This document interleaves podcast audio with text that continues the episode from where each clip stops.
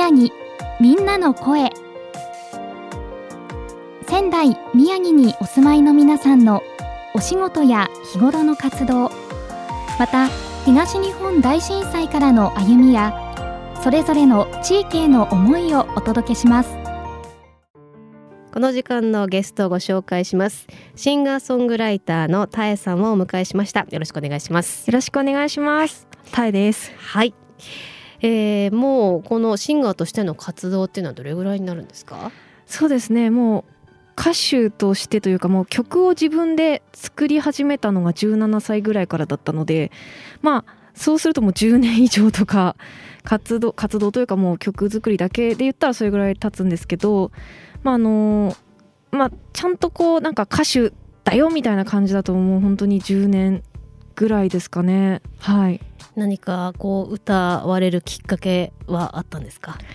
やっぱりもともとその歌は好きだったんですけど、まあ、ずっと長いことピアノを習っていてでその中でやっぱちょっと学生の時に出会ったあの恩師の先生、まあ、音楽の先生がちょっとオペラ歌手の先生だったんですけど、はい、やっぱりそのすごい歌が上手だったのでああなんかこんな風に歌えたら人生楽しいんだろうなっていうことで、まあ、それがやっぱ大きなあの歌手になりたいって思ったきっかけだったと思います。はい。そして自分でその作ってみようと思われたわけですよね。はい。そうなんです、はい、なんかそれも17歳ぐらいからだったのであの高校の部活が軽音楽部に入っていたんですけどその時にやっぱりこうオリジナル曲を作ってみたいというこう気持ちが出てきて、はい、でその先生からまあ自分で作ってみたらっていうことで独学でちょっとピアノの鍵盤を探りながらもうそうですね見よう見まねで曲を作ったのが最初でしたね。じゃあその先生との出会いは大きかったですね。もう自分の人生の中では多分本当にありがとうって 今今思うとすごい感謝ですね。はい。そして最初はバンドとしての活動だったんですか？はいあのタエチューというえ、ー、とまあ今はユニットなんですけどあの当時は3人組で結成したまあ、バンドだったんですが、まあ、ちょっとその一人のメンバーがあの、まあ、ちょっと自分の一身上の都合ですぐちょっと辞めちゃったんですけれどもなのでもうずっとかれこれ10年ぐらいというかもう 10, 10年目なんですけど今年でユニット結成して。でもそうなんです。そこから3人から始まったものがもう2人で10年って感じだったので、はい、はい、長いことやっております。はい。そして今年は本格的にソロとしての活動が始まったそうですね。はいそうなんです。もう2022年からソロの準備はしていたんですけれども、まあ、あのようやく CD が完成しましてじゃあその CD を引っ提げて2023年はソロで充実した1年を過ごしたいと思いまして。はい、はい、えー、これが2月の23日に、えー、リリースになるんですね、はい、はい、タイトルご紹介ください。ピューパというタイトルです。はい。これどういう意味なんですか？これはですねピューパっていうのはあのさなぎ。まあ昆虫のさなぎっていう意味なんですけどやっぱりちょっと昆虫のさなぎってこう中がこうすごいドロドロしててそれがこう固まってで最後綺麗な蝶々になったりとかまあ綺麗な昆虫が出てくるんですけどあの殻を破るということで、まあ、私はまださなぎの状態かもしれないけどここからあの綺麗に飛び立っていこうっていう思いで、はい、ピューパっていう言葉をつけました。はい2月23日このリリースされる日にコンサートが行われますね。はい、はいえー、場所が青葉区春日町仙台コーヒーで行われます。はい、ソロでのライブというのはこれまでもあったんですか？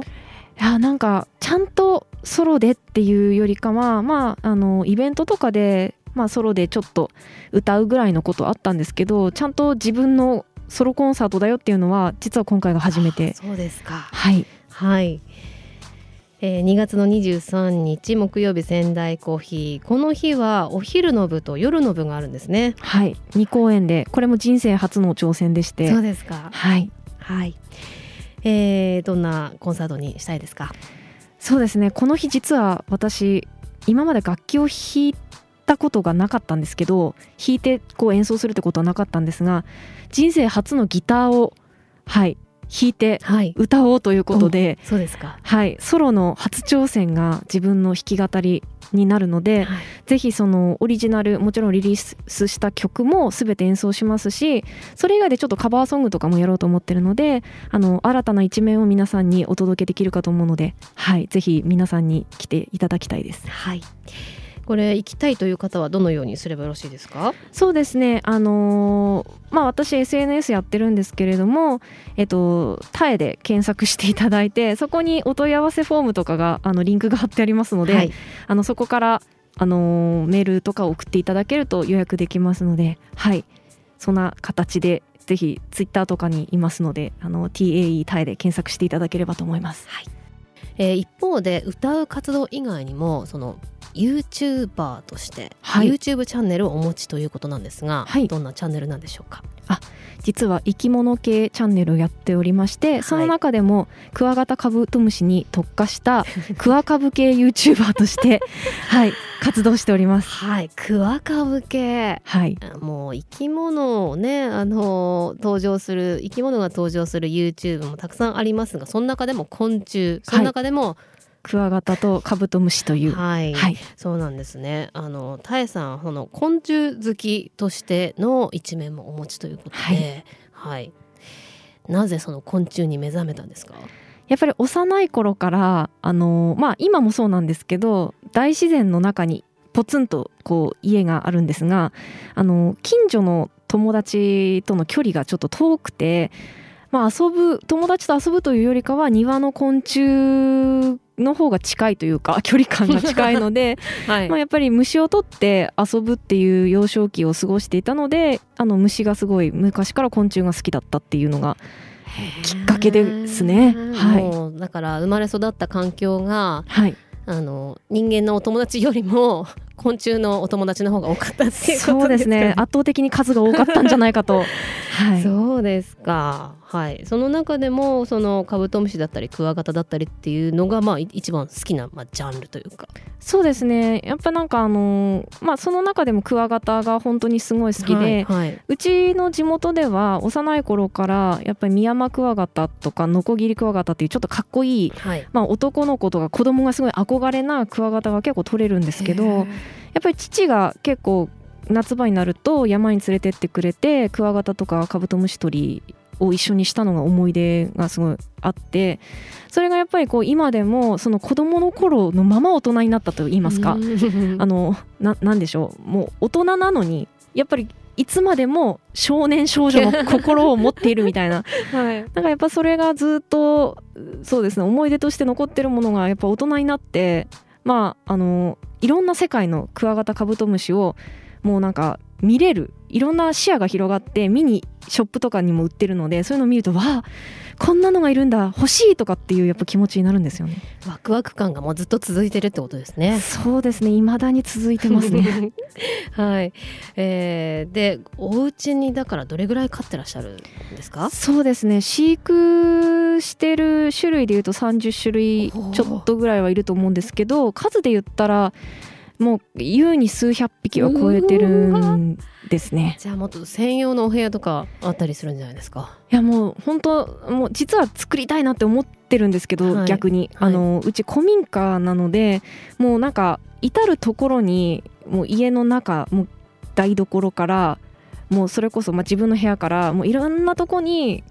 虫を置いちゃってるんで。家の中で点在してる。そうそうですね。カゴが。かカゴだらけですね。まあでもはい。確かに数百匹となればそうですよね。そうですね。本当にいつかちょっとお金が貯まったら専用の昆虫ルームを改装して作りたいって思うほど夢が広がりますねあのえご家族と同居されてますか？はいそのあたりっていうのはどうなんでしょうか？ご意見は何か？いや最初はやはりちょっとえっていう顔はされたんですけど、はい。なんか基本的にうちの家族みんな生き物苦手ではないので、はいあの逆に私がちょっとライブで忙しかったり遠征していなかったりっていう時はあのうちの母が世話してます。素晴らしいですね。連携プレーご家族で。そうですねすごい迷惑だと思うんですけど 多分心の中でも本当にどうしようもない娘だなって思ってるかもしれないんですが はいあの家族の温かい協力のもとなんとかクワカブ系 YouTuber としてあの続けていられますね。お父様もね昔そのちっちゃい頃一緒にね取りに行ってたっておっしゃってましたけども今ねまさかこのような形で、はい、たくさん買った上でその YouTube で発信されてるっていうのをねどういうふうに感じてらっしゃるんでしょうね。そうですね。でもやっぱり YouTube がきっかけであの県外から他県からもお仕事をいただけるようになって、はい、あの父と一緒にあの2022年の昨年はあの北海道に行ってイベントに出てきたりとかやっぱなんか逆にその絶対に生きてる間に行くことがないだろうっていう土地にもその YouTube きっかけであの訪れることができたりとかするのでそういう意味ではやっぱりこうなんでしょういろいろ発信しててよかったなとか思ったりしますね YouTube やってると。そうですか。はい。えー、もう YouTube 始めてからどれぐらいになるんですか？そうですね5年ですかね。はい。何かこう再生回数が多かった内容だったりどんなものがありますか？そうですね。今一番再生回数が多いのが35万再生の、はい、えっと、カブトムシの養殖場に行ったその4万匹のカブトムシっていうタイトルの動画があるんですけど、あのー、福島県にそういうなんかカブトムシ養殖してるちょっとそういう施設みたいなところがありましてそこで4万匹飼育されていてそれをまあやっぱり動画にしたりとかしたんですけどやっぱなんかカブトムシ系国産カブトムシの動画が一番伸びてますかね。そうですか、はい、どのぐらいの頻度で更新されてるんですか？そうですね。あの気持ち的には3日に1回更新したいんですが今はちょっと現状週に2本ぐらいが最大でアップできる数なので一応まあ絶対週1本はあの確実に投稿するという気持ちで続けてます。はい、えー、そのチャンネルのお名前ご紹介いただけますか？はいタエタソチャンネルというひらがなで表記するんですがタエタソで検索すると、あのー、出てきますので、はい、はい、ぜひ皆さん見てみてください。昆虫好きの方はですねぜひご覧いただきたいんですけども、はい、結構ねあの苦手な方ももしかしていらっしゃるかもしれませんが、ねはい、でもあのカブトムシクワガタねもうだって福袋えーはい、福箱、はい、になっていたりとかするんですね昆虫のその販売そうですね。やっぱり関東には昆虫の専門ショップが数多くあるので、はい、あのそこでやっぱりあの、まあ、仙台は福袋とかってすごいの並ぶと思うんですけどそれと同じく虫も福袋があるんですよね。すごいな。それも本当にねその扉を開けるとかなり奥深く広がっている世界だなっていう気がそうですね。しますけどね。はいあの一人でもちょっと虫好きの人を増やしたいという普及活動もしたいので、はい、あのぜひ苦手な方もまああの見られるようなチャンネルもありますので。そうですね。そうですね。はい、はい、えー、ひらがなでたえたそチャンネルでぜひ検索してご覧いただきたいと思います、はい、よろしくお願いします、仙台宮城みんなの声ということで、えー、この番組では皆さんの普段の活動それから震災以降の東日本大震災以降の歩みについてお話をお伺いしています。はい、今年で震災から丸12年ということになります。たえさんはその震災の時っていうのはどんな風に過ごされていたんですか？その時はちょうどあの飲食店でバイトを、はい、あのしていましてちょうどそこで被災した感じだったんですけれどもいやもうすごいもうお店の中がぐちゃぐちゃになるぐらい揺れて、はい、でちょうどその日が週末の金曜日っていうことでまああの地元というかそこのバイト先の近くのあの中学校の卒業式の日でもあったので結構そういうおめでとう卒業おめでとうみたいなあの感じであの親子連れの方が結構たくさん来ててですごい忙しい、まあ、ランチバイトだったなって思って過ごしてた時だったので、はいはい、まさかこの日にこんなことがっていうもう心の処理が追いつかなかったので、うん、もう、まあ、鮮明に覚えてますけどとにかくもう、まあ、まず店大丈夫ですかみたいなところから、まあ、落ち着くまでは全然周りの状況は全く分かりませんでしたね。はい、はい、お店はもうその後は結構ねだから物が散乱して非常にねそうですねあの1か月ぐらいバイトには行けなかったのでまあなんかバイトはお休みしてねっていう感じだったんですけど、あのとにかく本当に何でしょうテレビも、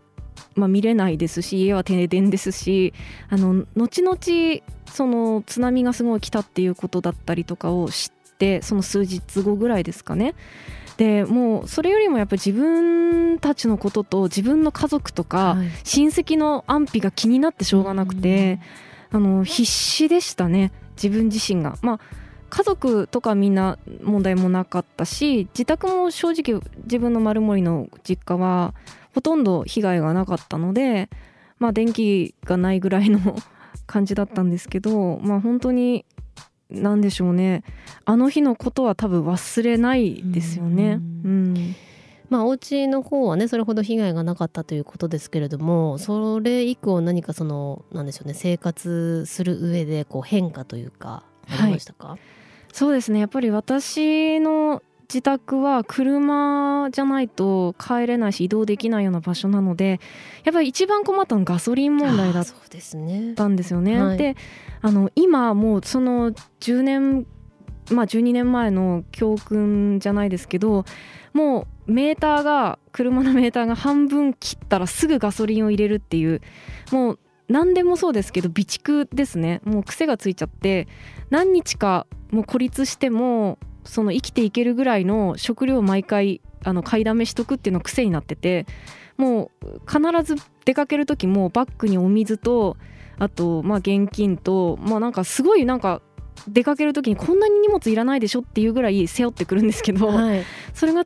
癖ついてますね。あーでもそれは本当に大きな変化ですね。はいそれまでっていうのはその災害だったりに対してこう考えることとか備えることってありましたか？いや実際やっぱりなんかほとんどその震災前まではなくてもうなんでしょうやっぱ全然考えなかったですねまさかこんなことになるっては誰も思って生きてないから、はいはいそのうんやっぱり全然何も備えてなかったし考えてないっていうかただ単純にその、まあ、当たり前にこういうなんか何もない世の中で生きていけるんだなって思ってきてた部分はあったと思います。だけど大きなきっかけだったので今回のもう本当に震災があとは一番意識として変わったのがそのやりたいことだったり会いたい人に思った時に連絡して会っとこうっていう気持ちはそうですね。できましたね。それはそうですね本当に何か全てが当たり前ではないっていうことを目の当たりに誰もがした出来事だったと思うので、はい。それは本当にそうですね。会いたい人には会いたい時に会っておこうとか。はい。そういうなんかなんでしょう。やっぱりこう本当にその明日またどうなるかなんて分かんないじゃないですか、はい。まあ、絶対明日じゃあ災害が来ないとも言えないのでそういう意味ではあ今思った思ってるこの気持ちをちゃんと言葉にしようとかその変な話ですけどじゃあ家を行ってきますって出かけた時に帰りただいまって帰ってこれないかもしれないし、はいはい。逆に家族も帰ってこないかもしれないって思った時に必ず思ったことはその時に家族にも伝えとこうとあかーそうですね。なんかそんな気持ちになりました。そのありがとうとかね、はい。何かこう言ってらっしゃいだとか、はい。その時々で伝えるべきことそれこそねなんか喧嘩別れしてうんそれがそれっきりにとかっていうこともね、あるので、うんそれを考えると何かこう後悔しないようにというかはい日々どの瞬間も何かそれを感じながら生きるようになったというのはあるかもしれないですね。いや本当それが大きくまあなんだろう変わったところですかね考え方とか、ええまあええ生き方じゃないですけど。そうですうね。あの実は仙台市の取り組みとしてその災害文化ということについて皆さんと一緒に考えていくという活動がありましてその、まあ、文化というとえどういうことだろうって思われるかと思うんですがその災害というのはもう発生するものだということでこう認識した上で災害が起きても、まあ、それを乗り越える術を持った社会文化というのを、まあ、災害文化と呼ぶことに、まあ、仙台市では取り組みとして、えー行っているんですけれども何かその皆さんの中でやはりあの大きな出来事をどんな風にこのまあ10年12年えーの中でこう意識が変化してどういうふうに変化してしかもそれを実行しているかというのをまあ皆さんにお聞きしてるんですがはい。林さんの場合は今おっしゃったような本当に大きくちょっと意識が変わった部分ですよね。そうですね。やっぱり意識はもう本当に変わったと思いますなんとなく過ごしていたものが、はい。あの今日一日一日まあもう実行できてない日もあるんですけどどう全力で生きるかじゃないですけど、やっぱりなんか本当になんか年を重ねるごとにあの一日が早く過ぎちゃう感覚があってそれこそまだ12年って思うのかもう12年って思うのかは人それぞれ感覚が違うんですけどあの本当に何でしょうこの12年、まあ、逆に昨日のことのように震災を思い出せるってことはそれだけのもう衝撃がすごすぎたのでなんか、うん、その時に感じた気持ちはもう絶対に忘れないと思いつつもどこかでやっぱりこうなんか一生懸命生きれてないなって思う自分もたまにいて、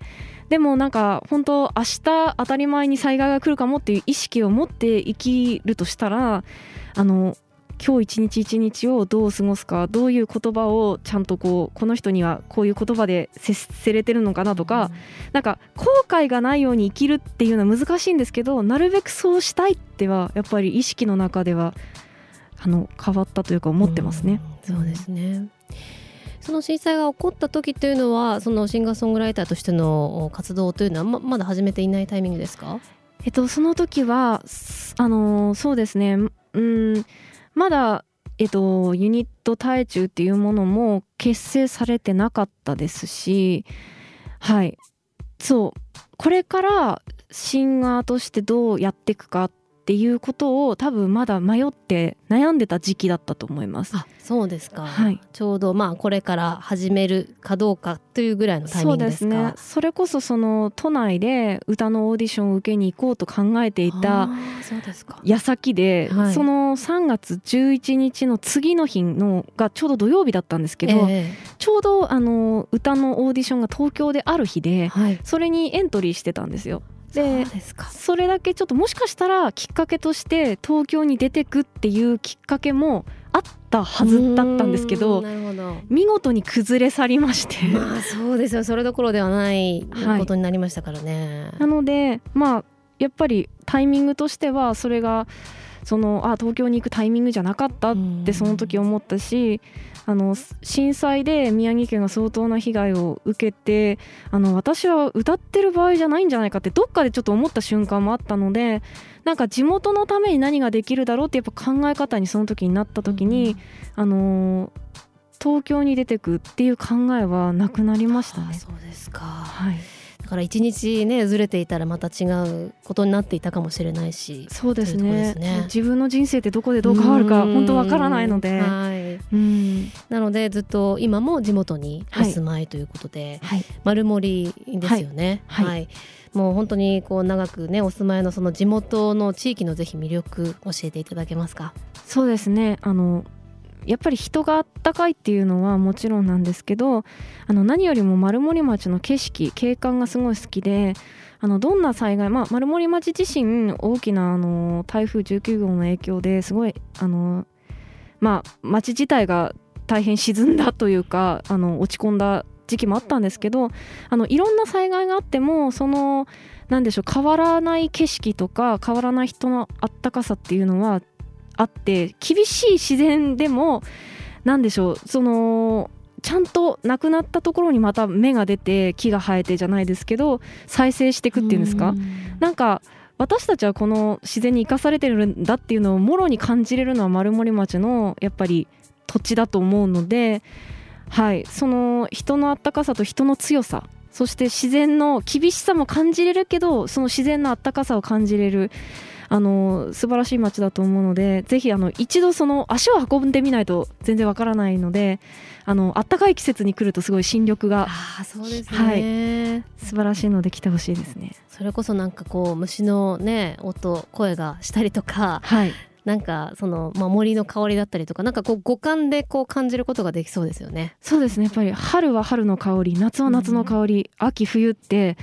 空気の香りが違くてそれはやっぱり住んでってすごく四季を感じれるのでまああの星ももちろん綺麗ですしなのでなんかあ私はここで本当にあの息をして生きてるんだなっていうのをなんかすごく感じる生命感を感じますね。ああそうですねなんか今一気にそのいろんな風景がこう目に見えるようでした。はい、はい、えー、今後についてもお聞きしたいと思いますけれども、まあ、今年はそのたえさんとして、えー、ソロの活動をぜひ充実ね、はい、させていきたいというところですけれども、はい、こうどんなふうに過ごしていきたいですか？そうですね、あのーまあ、ユニットがすごい長いこと活動してきたんですけれどもやっぱりソロとして新たな一面を見せれるようあの新しい挑戦としてギターの弾き語りもしているので、まあ、ソロの曲は、まあ、自分ですごいなんだろうやりたいことというか誰に遠慮することなくこう作っていきたいと思ってるのでそういうやっぱり、あのー、ライブもたくさんしたいですし自分をソロとして見せる場をたくさん作りたいと思ってます。はい。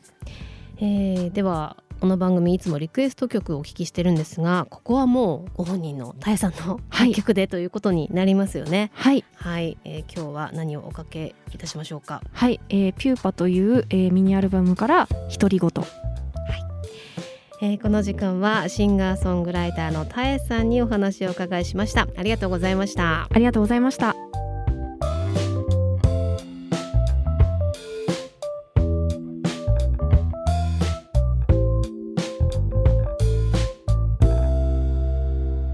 もうやめたいや。泣いてんのもバカみたい。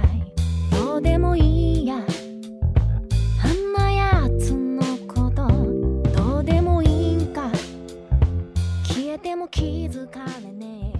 ここで仙台市震災メモリエル事業と災害文化についてのご案内です。仙台市では災害は発生するものと認識した上で災害が起きてもそれを乗り越える術を持った社会文化を災害文化と呼ぶことにしました。この災害文化について市民の皆さんと一緒に考えていく活動を行っています。活動については仙台市震災メモリアル事業特設ウェブサイトで発信しています。また仙台のポータルサイト仙台タウン情報まちこでも皆さんの身近なテーマでの災害文化に関する投稿を呼びかけています。仙台市震災メモリアル事業特設ウェブサイト仙台タウン情報まちこ両サイトをご覧いただいて私たちと一緒に災害文化について考えましょう。仙台宮城みんなの声。